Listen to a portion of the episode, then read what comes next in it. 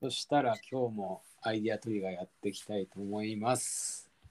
えーアイデアトリガーっていうのは発想力を刺激するポッドキャストということで、まあ、今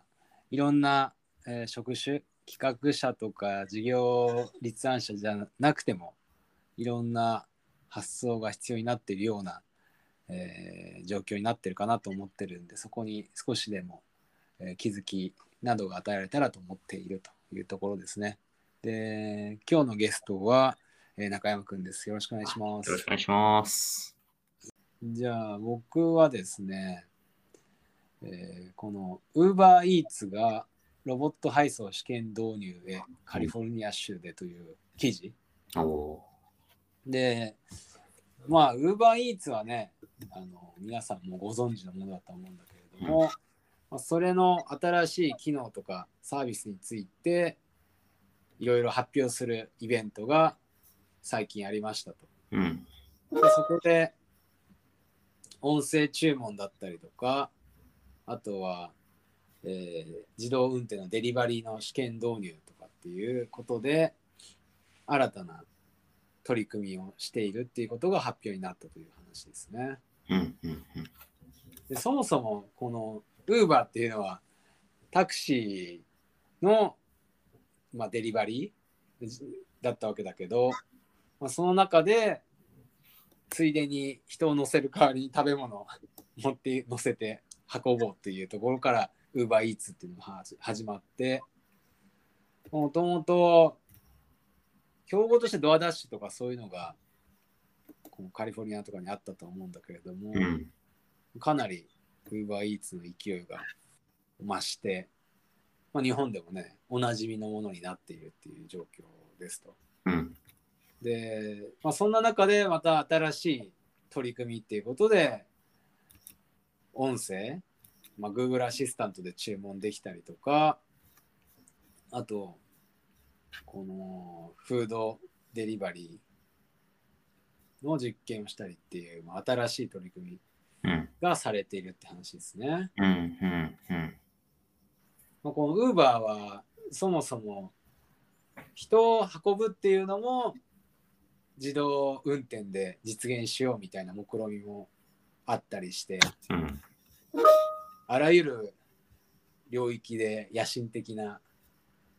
試みをしているなっていう感じですね。確かに。そうっすね。ああ。さすがっすよね。うん、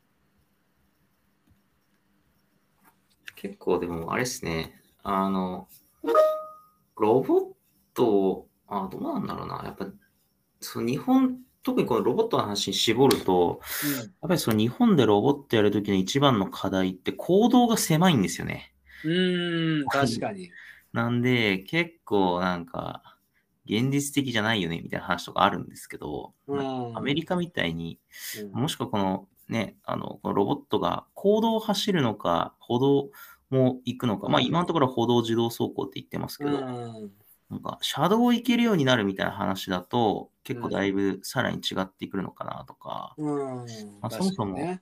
ウーバーのその運転手の方が自動運転化するんだとすると、別にそこにあの Uber Eats の商品乗っければいいみたいな話もあるんで、うん。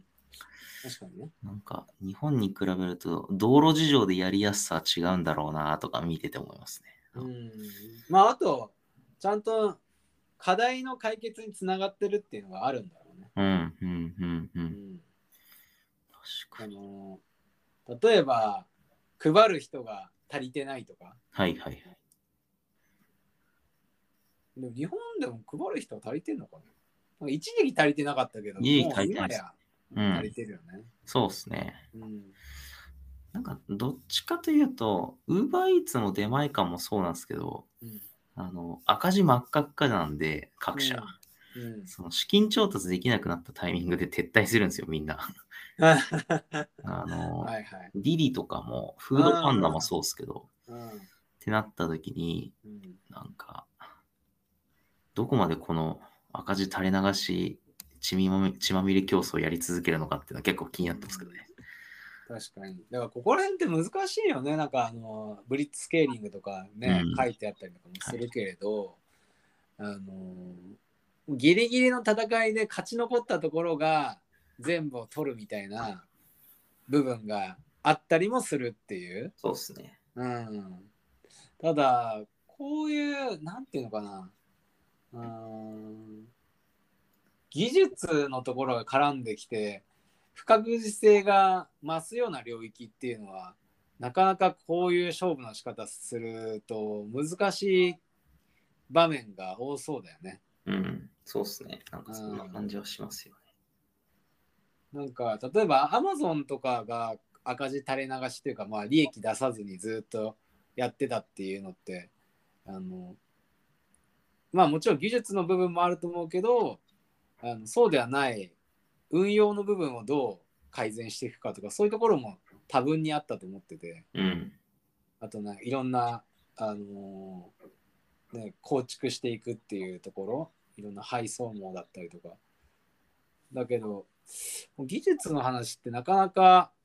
前倒しするのが難しいじゃないなんかそうですねいろんな事情があるからはいはい。そういうところってやっぱり Google とかメタとか、まあ、Apple とかマイクロソフトもそうだけど、まあああいうお金持ってるところがねじっくりやるっていうのが一番角度が高くなってくるのかなっていう気がするけどうん。そうですね。おっしゃる通り。そういう意味では Netflix の話に戻っちゃうけどうん Netflix ほどこういうことをやればいいのになって思うんだけどなああ、ネットフリックスは例えば、えっと、映画を見るんで、ピザを頼めるようにするみたいな話とか、あまあなんかそうそういう感じじゃなくてなんかその技術をもっと駆使したももの。もうちょっとだ v、VR に寄せるとかですね。のあそうそうあれそらう、でいくとうん、そうそうなんかこう VR でああいう映像っていうものをもうちょっと体験の方に寄せていくとかさ、はいはいはいはい。うん、なんかそういうのをあのーまあ、メタじゃないけれどちょっとやっていくとかそうですね。なんか、あちょうどのーハードウェアをちょっとやっていくとかはいはいはい。どうよりよくこの臨場感とかその体験をの質を向上させるかみたいなところからハードウェア系のことやるとかなんかそういう方向性もあるんじゃないかなって気はするんだけどね。なんかそうですね。なんかネット完結だと、なんかビジネスに限界がある気がしてて、なんかもう、うんそうですね。まあ、Uber Eats とか最初からオフラインだったと思うんですけども、ううんんただオフラインでやると基本的には、あの、あらりがしんどいはずなんですよね、やっうぱり。ん、そうね。ひと手間かかるんで、そうそうそう。そこをどう削りに行くかっていう話なんだろうな。うんうん。そうだと思うね。はい。じゃあ、そんなところで次行きますか。